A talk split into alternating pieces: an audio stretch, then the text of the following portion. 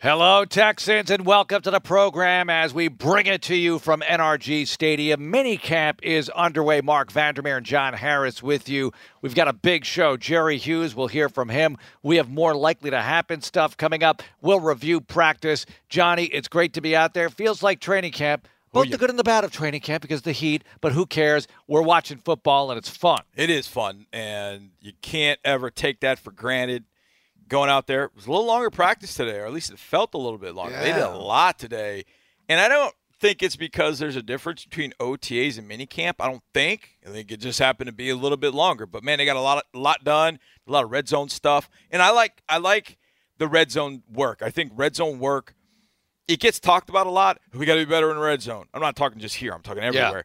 Yeah. It gets talked about a lot. Red zone, red zone, red zone. Teams are crappy in the red zone. Yeah. Then they don't work on it. I think more mm. red zone work, the better. And I think one of the things that I always go back to, um, remembering what Bill O'Brien said to us, he told us that Tom Brady told him that red zone was the last thing he mastered because it's got to be now. Yeah. I mean, you have to know this is the defense they're in, this is what they're going to do, this is our scheme on this play, this is where I'm going to go with the ball. I go there, it's not there, I look one place, and then that's it. You, you, that's all you have time. That's all you have time for. It's, that's it. It's, it's, the short game. We right. talked about this with Absolutely. Davis Mills. It's the short game of football. Drive for show, putt for dough. Right. And this is putting. Obviously, a lot more violent than putting. Right. But this is where you make the money because how many teams you see move the ball pretty well between the 20s right. and you end up kicking a field goal. You know, if you get the ball to the 15 yard line and fail, right? And fail, that's a 33 yard field goal. Yep. And that feels bad when you have to does. settle for too many of those. I mean, look, you're not going to slough it off. Right. But you'd rather put the ball in the end zone. This just in breaking news. Yes. Now, also, Justin, we spoke with Jerry Hughes out on the practice field after today's session at Windy Houston Methodist Training Center, and he likes the way it's going so far. His time with the Texans. Really excited right now. You know, feeling real good. We've had uh, a great attendance so far. Guys are coming out ready to uh, work hard and just build on what we've been uh, doing this entire spring. So when you walk out the door at NRG Stadium, you walk across the street, do you have like a second or two of remorse when you feel the humidity, 85 degrees at 8 o'clock in the morning? Oh, no, not at all, man. I grew up here, been doing this, been playing football in this kind of weather. So if anything, it's a great warm up before we actually uh, kick practice off. What was it like in high school training in the heat? I mean, you have great experience with that here. Oh man, it was horrible. It was uh, ex- excruciating. Just because back in those days, we were practicing in the heat of the day. You know, Coach Smith is actually throwing us a bone. He's got us going early in the morning, so you know we haven't reached our peak, our peak uh, temperature. So you know we get to deal with a nice overcast, a nice breeze. It makes this a lot more enjoyable. Jerry, I love this interview because Fort Bend County is represented amongst the three of us, but Fort Bend County is also represented on this team. Jet Anderson, yeah. you, uh, Ross Blacklock. Fort Bend County is represented. Does that feel kind of cool that there are that many guys from your school district that are here playing together with this team? Yeah, it does. You know, I mean, we've always known that we've had talent in the school district, so you know to actually have it here in our home city, you know, it, it just goes to show you how much football, how how great football we have out there, you know, on the uh, southwest part of town. What do you make of what you've got up front defensively, the guys in the room? Oh, we got a lot of young, hungry guys. Right now, it's just about us, you know, working on our technique, sharpening our iron, you know, working with the uh, offensive linemen, just to kind of work out all the kind of cobwebs. And then now it's just getting used to playing fast and playing with, with each other, which I think we're doing a great job right now. You know, coach always talks about the D line's got to hunt together, and I can see us flying around to the ball, putting that together. Jerry, how much of your game, obviously we can see you out there physically, but how much of your game mentally has gotten sharper over the years? And how often you share that with the young guys when they want to talk about you know, what they can do to get better? Yeah, I mean, mentally for me, it's night and day from when I first got into the league till now. And then it's always letting the young guys know what they can do to not only extend their career, but to help them play faster on the field. You know, uh, film study is a lot of things that people kind of overlook, but you still got to do. Even this is year 12, I'm still going over, you know, individual practice, what we do in walkthrough, just to make sure my hands and feet are always right. You know, we always talk about sharpening our iron during this kind of time, working on technique, and this is a great time to do it. And the only way you can is by watching film. So whenever the uh, fellas got questions, you know, I try to, you know, be very detailed with them, give them as much information as I can so they can take that and add that to their, uh, really to their arsenal.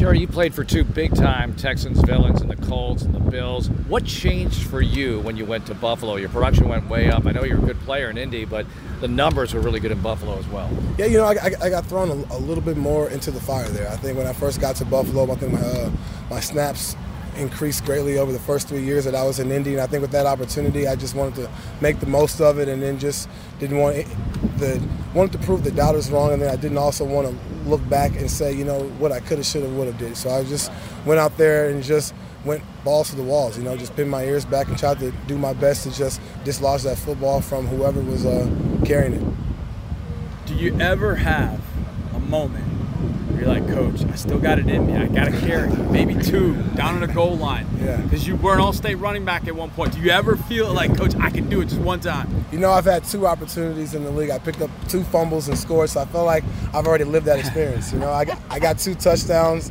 The the one in Denver two years ago was really cool. I got to, you know, really show the whole running back vision. There's a lot of people that doubted me, didn't know if I still had that ability in there. So it was fun. I've had my fun now. I, am enjoying hitting people. I think I think I I've really like doing that. I've made a name for myself doing that. I think I'm gonna continue being the hammer versus being the nail.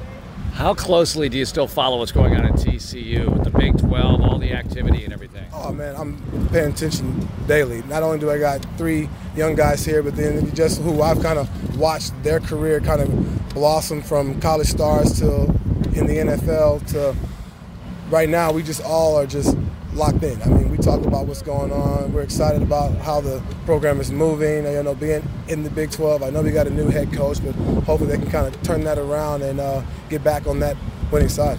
All right, we haven't had Horned Frogs around here too long. Jet got here about halfway through last year. Garret drafted last year. Give us your Jerry Hughes scouting report on the two Horned Frogs and Garret Wallow and Jet Anderson. Oh man, with Jet, you got straight speed. It's someone who you want to see touch the ball because it's just electrifying in what he can do. And with Wallow, with his brain, with his intellect, his, not only his speed and his athleticism really helps him, but him knowing where the offense is going to be, how to put himself in position. He's communicating with us on the defensive line, and for him to be that young and to know all that information, you know you got a special linebacker who's going to be doing a lot of great things for us. What about Ross? How important is it to remind young guys that hey, it doesn't happen right away in this league? Maybe not the first year or two. Not that he's done poorly, but he's made plays. I know he wants to do even better. Yeah, you know, with him, I, I tell him this is a grind. This is our career. This isn't four years, five years, and then you move on to the next level. You got to continue to grow year in and year out. And so, especially with, with, with him and being on the D line, we get scouted four weeks and go. So it's, it's, it's important for him to understand that he's got to keep changing the game. You got to keep evolving. There's a lot of great guys in this league that put a lot of great stuff on film. I tell those guys watch those guys. Whoever is getting sacks, there's nothing wrong with borrowing a move and going out there and trying it out. I think that the great thing about being in his room, I'm always in his ear, and I, I see him listening. And then when we come out here, I see that light bulb go off, and he's able to kind of turn it on. So I'm excited for those guys. I'm excited for him just because he's another Fort Bend guy who I know can just race hell on this uh, football field. Jerry, you got about a six week break coming up, and for veterans, you guys know how to handle that. Young guys, hey, they got a little bit of money in their pocket now. Maybe worry about them a little bit. How do you kind of handle that break for yourself, and how do you kind of advise the young dudes, hey man, you can't get too far away from this whole thing? No, it's good. It's great that you asked that because a lot of guys have been asking me, you know, hey old head, old school, whatever they want to call me. You know, what do I normally do during this time? And I say, you know, I take about a week off just to kind of reset my mind, but I'm always in my playbook. You know, like like that one fundamental, just being staying connected to football, just because it's it's a short turnaround from when training camp starts. So you kind of want to give yourself a little bit of a, of a mental break by not being in the building physically, but still being able to kind of peek at that playbook, keep the calls fresh on your mind, so that way when we come back day one, we're not losing any ground. We're always gaining. Jerry, thanks for the time. Best of luck to you. No problem, guys. Thank you. Johnny, it feels like you and Jerry have known each other for a long time, and I don't think you really have, but you guys have a chemistry about you. We met in 2009 at the Rotary Lombardi Award. Okay. It was Jerry Hughes, Terrence Cody, Mount Cody from Alabama, some guy named Ndamukong Suh. I remember him. And another guy. Vaguely familiar. You might have heard of Gerald McCoy. Vaguely. So those were oh the four gosh. finalists of the 2009 Rotary Lombardi Award. And so they wanted to do a breakfast. And they wanted McLean and I to do, you know, this breakfast kind of back and forth. And so at some point I was like, you know what, I'm gonna I'm gonna pull out some either or questions. And so I did. I pulled out some either ors for the guys to have to answer. and they had a good time doing it. And so the other day at practice, I said, uh, Jerry, I said, I know you won't, won't remember me. I said, but when you did the when you were up for the Rotary Lombardi Award 2009, we had a breakfast in the morning. I could see his eyes go, like that was you. I was like, yes, that was me. I yeah, we did the either or questions. Yeah, yeah. He goes, I remember that. And so we chatted for a little while, and we just talked and caught up. My dad coached against him when he was a running back, so that's why you, you know we asked about and joked with him about running back. My dad had told me back in gosh, this was 04 05. He kept telling me about this running back that went to Austin High School over in the Fort Bend district. He's like, this running back's good. This running back's really good. And I was like, where's he going? He's going to TCU. I was not back in Houston yet. He's going to TCU. So when I got back home and watched the TCU game, he's like, there he is. That's him right there. I'm like, Dad, this guy's a defensive end. He goes, oh, yeah, they moved him. And then he becomes one of the best defensive ends in college football. He was a finalist for the Rotary Lombardi wow. Award, All American, all that. And so had a chance to share the story what I remember about 2009 though was he was he was a little shy. I mean, he was you know into it, but you could tell he was a little kind of shy and quiet. 12 years in the league will do it, man. You kind of start shy. he's not shy anymore. He kind of branched out and and he's uh I'm glad he's here. And I think having him as a resource for younger players is massive. Uh, and I'm glad you asked him about Ross because he, I remember him saying three TCU guys, and I was asking him the question about Wallow because I saw Garret and I thought of Jet because mm. we had talked about Jet Anderson. And I'm like, man, who's the third guy? And then you asked him about Ross. I'm glad you followed up with Ross because I think having Jerry there, although Ross and Jerry didn't cross paths in college, right. having on TCU, just being of that TCU family, I think there's always something special there. And so hopefully along the way, Ross understands, as do the entire defensive line. That line understands Jerry Hughes is there. He's a resource. Use him. Maliek Collins, resource. Use him. Uh, Mario, Mario Addison, resource. Use them. You'd be crazy not yes, to. Yes, absolutely. And you know, there's so many different paths in NFL careers and trajectories and so forth. But it's interesting because Jerry's a good example. It wasn't working out so well in Indianapolis for him, right? right? Correct. Were you mildly surprised, a little surprised, not surprised at all? I mean, what was your reaction to what he started to do in Buffalo when he finally hit double digit sacks and became the kind of player that people always wanted him to be? I think part of it is, you know, being a little biased, the fact that he's he's from here, my dad had coached against him, just having a little bit of a connection. I wanted him to do well. And I always felt like it, it was there for him to do well. He had the traits. I mean, he had the explosiveness, he had the twitch. But I think and we talked to John Greenard yesterday a little bit too about just growing up as a pass rusher in the NFL. Man, this, I don't think we give enough credit to how good these tackles in the league are, man. And how do you beat them on a consistent basis? Right. How do you just beat them, period? And learning how to do that and learning how you do that. Like this tackle, man, he gives up a lot of spin moves. Like spin moves are his killer, but I can't do a spin move. So how do I beat that guy? What do I do to beat that guy? It's not in my repertoire, but how do I beat him? And then figuring that all out, I think it just took a little while. He got the Buffalo, he got opportunity, and then he started getting his confidence. And once he got his confidence, it was like, okay, he, he knows he can play. He just had to get his confidence back that he could do it. And then when you watch him, he just kind of tapped into a different, more violent, uh, in a good way, uh, football player out on the edge for Buffalo, and he's been that way ever since. I, I knew it was always there. But sometimes you just need. You know, Coach Coach Smith has said. Lovie Smith has said this. Sometimes guys just need a change of scenery. That's well, not a bad thing. He guys got just one. Need a change of scenery. And he caught the Bills on the way up. Yep, the Bills did. Renaissance or whatever you want to call it, yep. and was a big part of that. Uh, the development of that, and now he's here, and you hope that he's got enough left in the tank to help this team. They've got a lot of guys. I think that you know, we've joked about it. Lovie Smith's going to want to keep all 17 defensive linemen that he yeah. has in camp right now. But there's going to be a big number of defensive linemen on this roster when it's all said and done because they want to rotate so many people. And I think they like the talent they had. All right, today was a good practice to watch. It really yes. was because, and I like the way they've been doing these practices overall throughout OTAs and minicamp today. And we'll see more on Wednesday. It's going to be fun. I really like it because there's a lot of team stuff. Uh, you know, I love the seven on seven. I love the team Yeah. stuff. I don't need to watch all the individual stuff, although that's fun too. Uh, but you know how I feel about special teams practice, Johnny. Yes, we don't need to get into that right now. I know. But I enjoyed it. I enjoyed that. They did some situational stuff. You know, Mills had a good day. He had a moment I know he wants back. I thought Kyle Allen had a good day. I thought Driskel made some throws today, Yep. uh, which was really nice to see. Red zone work. Um, it's funny the way NFL teams practice. I always feel like, and I'm counting when the ball is snapped. I have nothing better Yeah, to do. yeah. I'm watching, but I'm also one, two, three. With Mills, it feels like the ball's getting out. The Yes. ball's getting out. He understands the clock. It's in his head. It's going to go off. He's got to get the ball out. Look, he's been baptized in some pretty tough NFL games. What'd you make of what you saw today overall? Well, back to my point, and I, I probably wasn't as clear. They worked on a lot of red zone today. No, you were. And I think that's you just can't work on it enough with a young quarterback. You, you just can't because you have such tight windows and seeing it and repping it over and over and over again and how fast you have to be to get the ball in that window. There can be no hesitation. And what I love the first time they went down to the red zone, the first three or four throws, it just wasn't there. He just took Davis took a check down, which that's fine. Just don't make a mistake down Right. there. Then he had a couple incompletions, and you could kind of tell he was getting a, he was getting a little bit frustrated. I mean, it's hard to see on Davis sometimes, but you just tell by the throws he, he made, he was getting frustrated.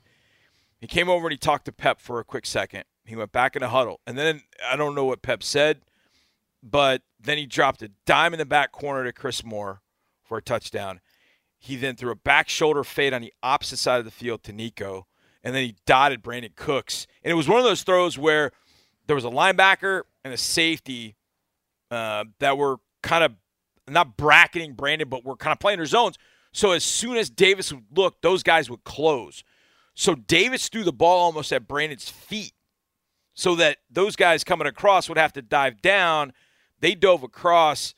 The ball gets underneath them. Brandin then has to make a you know scoop catch, and he does. So he makes three tough throws right in a row, bang, bang, bang in the red zone. What I liked about seeing it was the fact that he struggled a little bit early, but he made the adjustment. He didn't even have to come over to the sideline to make the adjustment. He just talked to Pep for a quick second. They may have been talking about a play or whatever. He went back on the field, and away they go. And they were they were fine at that point, and he was fine at that point. But Kyle Allen made a couple of throws today. Jeff Driskel hit two back-to-back throws. May have been a little bit beyond your play, your your uh, your clock in the head uh, sort of thing, but he nailed a couple of throws. It was good to see, and they worked on the red zone a little bit and situational work. It's it's something that obviously is a staple in this game. As my wife would tell me and would tell everybody, well, isn't every play a situation? Which is true. It is. It's true, but But there's specific situations you have to work on. Uh, I once read an article. It was by Paul Zimmerman. Remember Dr. Z at Yeah. Sports Z. Illustrated? Yeah. And he said they should call it clock ball, not football. Right. Because the clock is such a part of this game. Huge. You have to respect that clock. You have to know that clock. You have to know your timeout situation. Yes. You have to figure out how the two minute warning comes into play in various situations.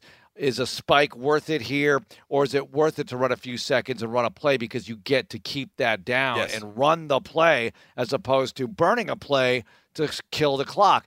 Because sometimes that's obvious, sometimes it's not, and sometimes you overcome it even when you did the wrong thing because you make a play on the next snap. Yeah, and it's a great point because if you get that seemingly that same situation, maybe in a different time or against a different opponent, mm-hmm. maybe you need to spike it. Yeah. Whereas you might want to run a play or you have a play because of the situation.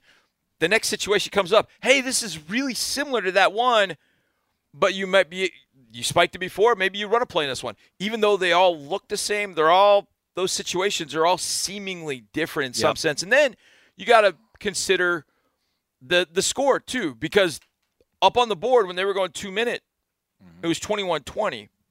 And I think it was Kyle Allen who threw the touchdown to Pharaoh Brown. It was Yeah. a beautiful seam route down right down the middle of the field. And Pharaoh made, I think, three catches in a row, scored a touchdown. That made it 26 21. And so at that point, you should Go for two. go for two because that'll put you up seven. Yeah, it gives you a little insurance. Little insurance, yes. Now they could run it back, and I, I, I yes, that could happen. You'd still have a three point lead at that point, but you'd rather have a seven point lead than a six point lead. So you go for two and you make sure that it's a play that doesn't lead to a you know a flat route that leads to a pick six going the other way. So those are the kind of things hopefully that they're thinking through and they're going through. And again, play Madden. Yeah, Madden teaches you a lot. It's funny that you say it's that. Crazy as it sounds, true. it's very helpful. I always tell people the story of you being at that Madden tournament and all these guys who were participating were Madden studs. because they Bad coached. way to put that, but they were Madden aficionados and they knew that clock. Yeah, I- yeah, and it, maybe Dr. Z said it best. It's clock ball. You got to understand how to play clock ball because coaches, when they grow up, they're not learning clock ball. They're learning football. They're learning the X's and O's. They're learning the scheme. They're learning the drills and the and the things that they're supposed to teach their players to make them better football players. But at really no point do coaches go and study clock ball. And Johnny, how many times do they come across these situations? I- I- Not very day. often. Well, All no, day, no. every day. Well, they do in a game. But my point is this: to get better at it, how do you get reps doing that? Right, out right. on the practice field, maybe, or you're watching game tape. Yes. Uh, I would have, you know, they employ a lot of people, and I'm not sure how they do this here, but Right. I'm just saying NFL teams at large. I would employ people, you know, pot, you know, pot up. We say Right. that in audio, but just boot up, queue up some different kinds of late game situations where teams did it well, teams did it not so well, so we can all learn. And I'm sure stuff like that is going on because you got to be ready, and you just don't come across those situations often enough to get the reps to be second nature at some of this stuff. it's like you need every tape of a game at about the four minute drill. At four minute, and you need a TV copy too, because that's going to give you the true length of Yeah. time that you have. Because if you go with the regular copy that you normally have it's with all play by play. it's play by play, so it doesn't really you don't really get it. But that's a great point. you get the TV copy and just turn the sound down so you don't have to listen to any of us you know, flapping our gums. And and you don't want to be, you know, and play the situation out. What would you do? Here it is. Four minutes. Play it out. Don't touch fast forward. Don't hit Yep. rewind. Just go. What would you do? And here's the situation. It's 28-23, and you're the defensive coach in this situation. Play this out. How would you do it? I don't want you to think about the play you would call. I don't want you to think about what uh, defensive play you would call. I want you to play the situation out, just the situation itself, Yeah. and go and go from there. That's something that, I mean, if I was, if if, if I was talking to a young coach, I would say, and that's the thing. A lot of younger coaches have played Madden, so they've at least have a little bit of that. But I would say, do that. That needs to be kind of your hobby. Like learn how to coach your position. Learn how to be a DB coach. Learn how to be a linebackers coach, be quarterbacks mm-hmm. coach, coordinator, whatever, special teams. But learn clock ball. That's a good mm-hmm. way of putting it. I like that. Learn Yeah. clock ball. I mean, you have to learn it. You have to know it.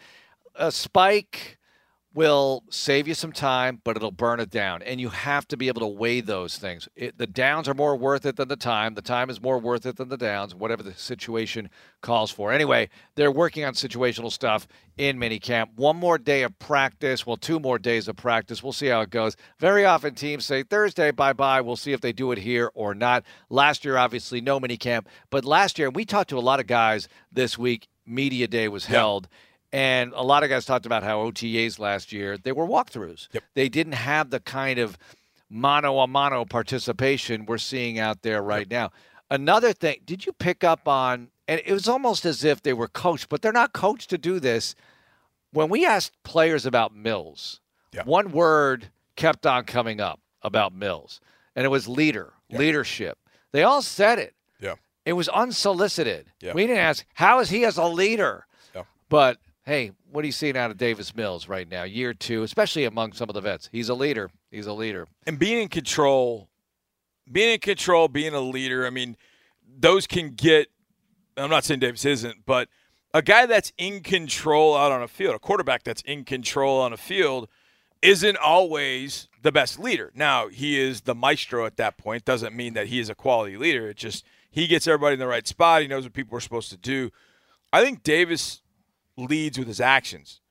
I think how he performed last year, coming back in after the rough start to the season, after having some tough ball games, coming back in, being more confident, letting that confidence kind of rub off on the team in some sense. I think that all all played into it. I thought it was interesting and fun talking to Connor Wedington too.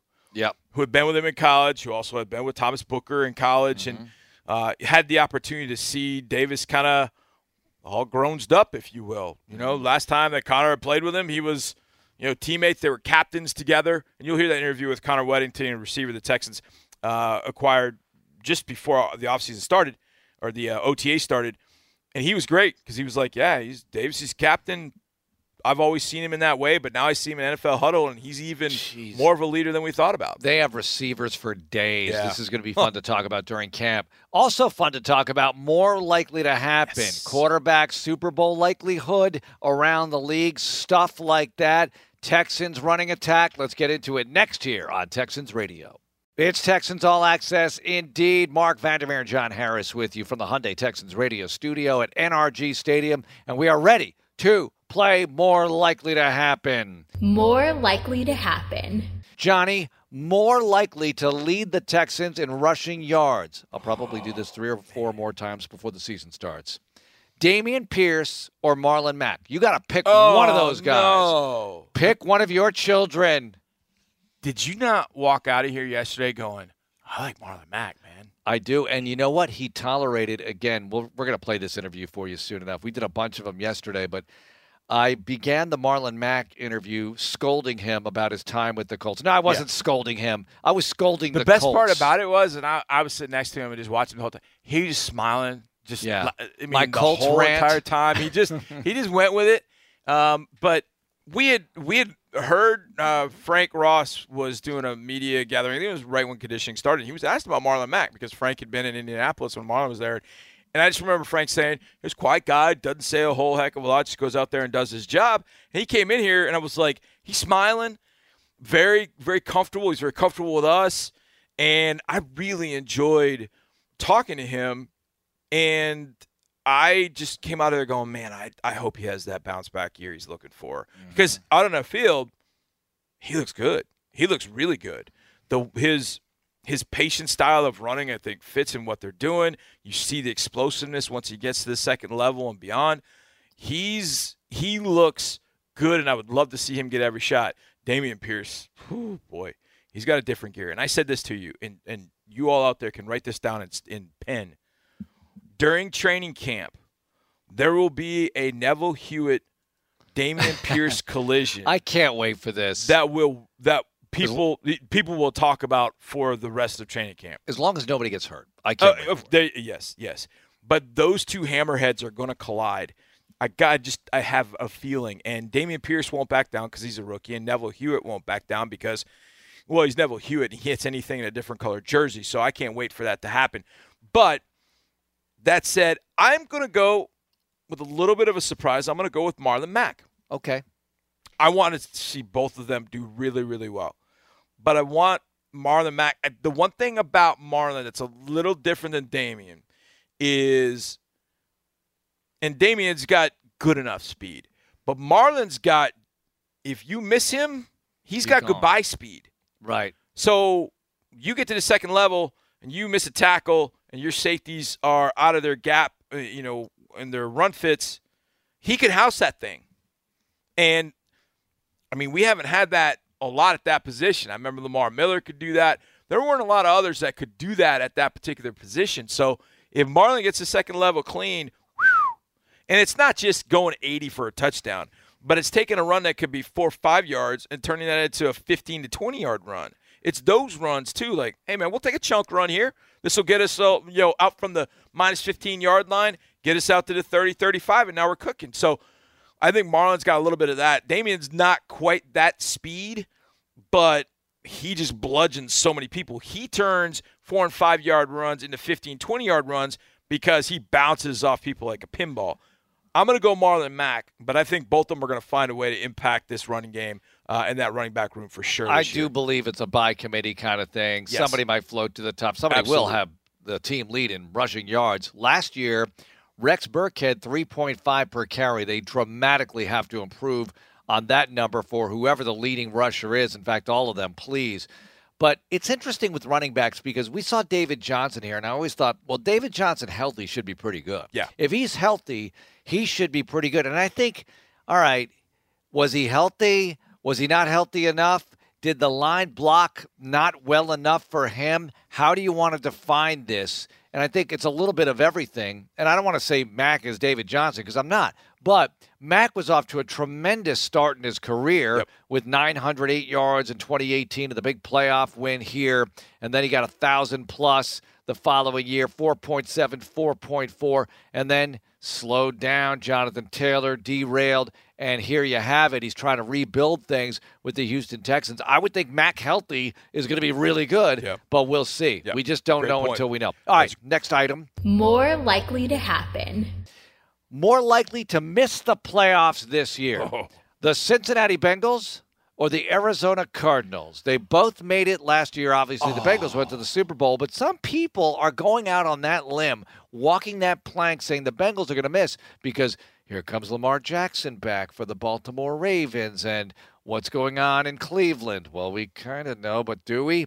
And Pittsburgh, who knows? And the Bengals might not have done enough. Look, let's face it, they're going to get everybody's best game now. They're no longer the Bengals that you beat up on. These Right. are tough Bengals that everybody wants a piece of. Your thoughts? And they they I don't know if they completely solved everything in the offensive line, but they did make some moves on the offensive line. They're going to help. There's yeah, but no you don't doubt. know until you know. Right. That, exactly. But you'd like to think, okay, we fixed some of these offensive line problems. That gives Joe a little bit more time, Joe Burrow a little bit more time. I think Cincinnati's going to be very, very good, but I think Cincinnati might be a victim of its own success in that they've got to play a first place schedule. So, yeah, that means they've got to play Tennessee, but they've also got to play the. So they get the West, right? Because the East is playing the North. So yeah, they got to play the Kansas City Chiefs. Hmm. So it's they're playing first place schedule, so they get Tennessee and, and Kansas City. I mean, that's that's tough in its, of itself. I've said I think Cincinnati's the natural bounce back, not going back to Cincinnati five and 12, 4 and thirteen kind of thing, but I could see them going nine and eight, playing some really tough games. You mean but come just- back to earth kind of Yeah. thing. Yeah. but have that year kind of like the Bills did in 18. Like the Bills went to the playoffs in 17. Mm-hmm. Then 18, they kind of took a little bit of a step back as they got Josh Allen in the mix. 19, they get back to the playoffs. Now 20, 20 and 21, they were arguably one of the top five teams in the league in 2022. They're a Super Bowl favorite. I think Cincinnati could take a step back to like 9 and 8, maybe even a 10 and 7, maybe eke into the playoffs, but not like they were last year. I think Arizona is ripe to be had. I've said that. I don't think the offensive line. The one thing I give the Bengals credit for is the Bengals made changes on the offensive line. That right side was brutal. They went out. They went out and attacked it. I think they signed La'el Collins to play out there. They've added some dudes on that offensive line that should help. I don't know that Arizona did enough in front of Kyler Murray. So, and although the AFC North is very, very good, I think if I had to choose, would I rather play in the AFC North six games against those opponents or play six games against AFC West opponents or NFC West? I would probably want to be in AFC North. Cardinals got to play those six games. Yeah, the, the Seahawks may not be what the Seahawks were, but you got to play four times against the Rams and Niners. Ew. Yeah. Tough. No. I don't like that for them. So I'm going to say that the the Cardinals will be the team that struggles to make the playoffs. Next, More likely to happen. most likely to lead this group in passing yards, the 2021 quarterback class. Who's going to lead in passing yards among those guys? Mills is in there too. I'm throwing Mills in the bunch. Yeah. Let's go with Herbert, with Mac Jones, with Zach Wilson, with your boy Trey Lance out in San Francisco, assuming he plays, because I mm, we got to see it to believe it. Trevor. Trevor Lawrence. Now, I don't think just because he throws for the most yards, that'll be the top performance in that particular group. No, I, I agree. Look, we've seen it here. You lead the league in passing yards. Uh, we had it happen on a four Right. and twelve football team. We had it happen on a nine and seven football team. It Right. doesn't guarantee you the most success. We understand that. Often passing yards, you throw for three fifty. Great. Did you throw three picks? Were you down with a carbohydrate yards at the end of the game? We don't know, but I'm just asking you. That's the big thing. Is all those quarterbacks? Let's say all. I think Trey Lance may throw for the least, but he might have the most effective season because he's obviously got the most weapons around. what about Fields? I think there's an opportunity for Fields. I just, I just don't know who. I mean, look, I know who Fields is throwing to. I know he's Yeah. throwing. Darnell Mooney, I think, is underrated. Velus Jones is a rookie, but he's really been impressive. But he's a rookie. So, I mean, that's who he's throwing to. Cole Kmet, tight end, like, eh. Fields isn't throwing to Kelce Tyreek and and uh, you know Mecole Hardman like Right. you know Mahomes was and has been, uh, and then you throw Sammy Watkins in that mix with the Chiefs over one of those years. So from that standpoint, I don't know that Justin has enough around him. I don't think Mac has enough around him, and Matt Patricia's calling plays. Ugh. Trevor with Doug Pederson, that could be the difference maker. And you added Christian Kirk, and you added Zay Jones, and you added Evan Engram. You added weapons in the passing game. I think it could end up being Trevor. I think Trevor could get the four bills this year. I Wow. don't think it means that Jacksonville is all that much better, but I think what it does is it allows Andre and myself to point back at you and go, "We told you, we Yeah. told you." All right, It's we'll coming. we'll see. We'll see. We'll see if that happens. We'll see if it okay. I can't wait for the season. But look, one day at a time. Next, more likely to happen item. More likely to win the Super Bowl first among these Joe Burrow, Justin Herbert, or Lamar Jackson. Give me a Super Bowl winner. Who's going to get it first among those three? Tough one. That's a tough one. Mm-hmm. I and I don't even know if it has to do with those three guys. I could see all three of those guys leading a team. Now people will be screaming, "Lamar hasn't done it in the playoffs." I mean, he had everything in 2019. Yeah, I mean, it happens, and they got beat by Derrick Henry. I mean, Yeah. a lot of teams got beat by Derrick Henry. Mm-hmm. So, not surprising. I mean, well, you know, Derrick Henry got beat by the Bengals this year. I think it would be Herbert because of the talent that's around Herbert that the Chargers could find a different way to win. I think the defensive talent with the Ravens, they've had to recycle it a little bit. Derek Wolfe just went, had hip surgery for the second time, so I think he's out for a while. Calais Campbell came back to the Ravens late, but how much does he still have in the tank? Marlon Humphrey is the star really in Baltimore, but for all those years, Baltimore had dudes, like dudes on defense. Now you look and go, okay, young guy over here, young guy over there. Hmm, okay, Chuck Clark's back there. Okay, that's good, but who's playing next? Okay, Kyle Hamilton's a rookie. So there, that defense isn't quite there. I look at the Chargers and go, man, that's a pretty close team. That team is really close to being complete. Ekeler, good running back. Those two receivers, Keenan Allen and Mike Williams, is fantastic. The line's gotten better in front of Herbert with the addition of Zion Johnson. I mean, what do you say about Bosa and Mack? I just think the supporting cast around Justin Herbert is that much better than the other two right now. So I'm going to go Justin Herbert. Okay, I've got one more for you after the break. Plus, around the league, we will go to broadcasting what former Texas pro football coach is now a big part of a big network, among other things. Coming up here on Texans All Access. Final segment here on Texans Radio tonight. Great to have you listening. Marc Vandermeer and John Harris with you. Oh, I didn't do my final more likely to happen. Here Yeah. it is, Johnny. All right, more likely to happen. Nick Caserio ice cream binge or Oh. Bill Belichick Pat McAfee show appearance. No, Casario eat ice cream first. really. No way. I could no no way. Binge like a, like he gets a sundae, he loads up. He's like, I'm going to go all out tonight. I'm using Nick to help me answer this question. Okay. Kind of. I remember we were. Ta- I, I can't remember it was on air off there, and something got brought up about Belichick, and he was just like, "Yeah, I think what is, I think people that know Bill and people around the building with the Patriots, they know that Bill is not quite that person that the media sees and all that kind of stuff. Mm-hmm. And I think we've all sort of thought that was the case." because so many people have stayed with the Patriots for so long and been around so long. If it's that miserable, people would have left, even whether you're winning or not. So, and there have been people that have left, but I think there's, you know, it's overblown. But I just can't see Belichick going on with McAfee. The one thing I could see him going on that show, though, is Belichick at heart, as crazy as this sounds, he got his start in the NFL as a special teams coach. Ooh, so he would like that. Johnny, I could almost So- see it happening once he retires. Once he retires, yes. Yeah, he's Once got he a sense of retires. humor. He did that NFL was it the NFL 100 Yeah, show yeah, yeah. With, Yep. with Eisen and you're going over all the Right, players with and Brady he's and was- so good historically. Yeah. Uh, I could see him. I could actually see him doing it, having a little sense of humor. When he retires, I could see that. I think you're absolutely right about that. There are a lot I'd- of shows he would not do, but Right. that might be one of them he does do. Because McAfee, McAfee's not going to light up Bill Belichick. No. he's not tough. No, no, no. He's not. He's and, fun. And I think Belichick would respect the fact that it's Pat McAfee.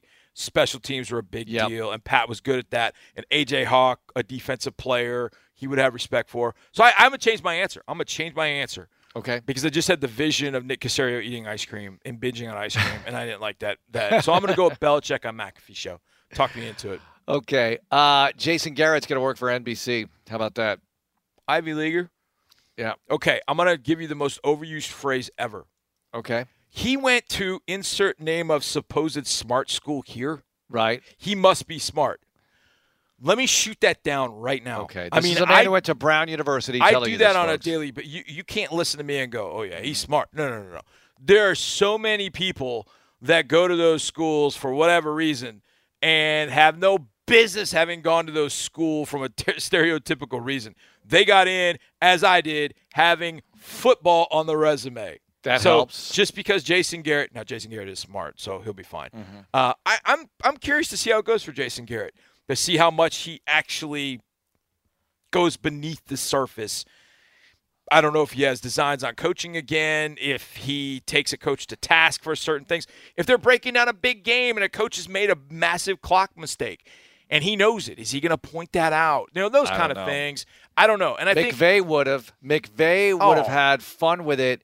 And remember, I might retire and go into TV. How about Aaron Donald? I might retire. Who believes this crap? I didn't believe it from either person. didn't And they both get contracts? By the way, do you think not that the Rams are over celebrating or anything because good for them, they won the Super Bowl. Yeah. But I think this feeling around sports, and I'm not even saying the league necessarily, but sports and sports media, just national conversations, this feeling that the Rams are here to stay Yeah. in this seat, I think that's a little overblown. It's hard to get there. They had a tough time. They had a tough time blasting to the playoffs to get their They Lombardi trophy. They didn't blast through the playoffs. No, exactly. They had to well, they had to get through crunch time moments And they did. in order to get through over the hump in every game. It was not a blowout fest in the postseason. Remember the '80s when teams, you know, the Giants would wipe the floor with Washington to get in the NFC Championship game at windswept Meadowlands, and you had the Bears. You know, all these teams like dominating to get to the Super Bowl and often dominating the Super Bowl. You don't get that here. Drew and I are going to talk about this on our in the lab next week. But the biggest issue for those teams was quarterback continuity. Right. Jim McMahon couldn't stay healthy enough after the Bears had won it Oh, in the 80s. Phil Simms got dinged up. Who won the second Giants Super Bowl? Hostetler. Hostetler did after Sims got banged up. The Yeah. Redskins were going in and out of quarterbacks after Theismann. That's why he's such an underrated, as celebrated as he is. Joe Gibbs is somewhat underrated in what he was able to accomplish. Johnny, that's going to do it for tonight, my friend. All right, we are really looking forward to tomorrow's practice. We'll talk about it on tomorrow night's show. You can listen to this one soon enough on the Texans app. Have a great night, everyone, and go Texans.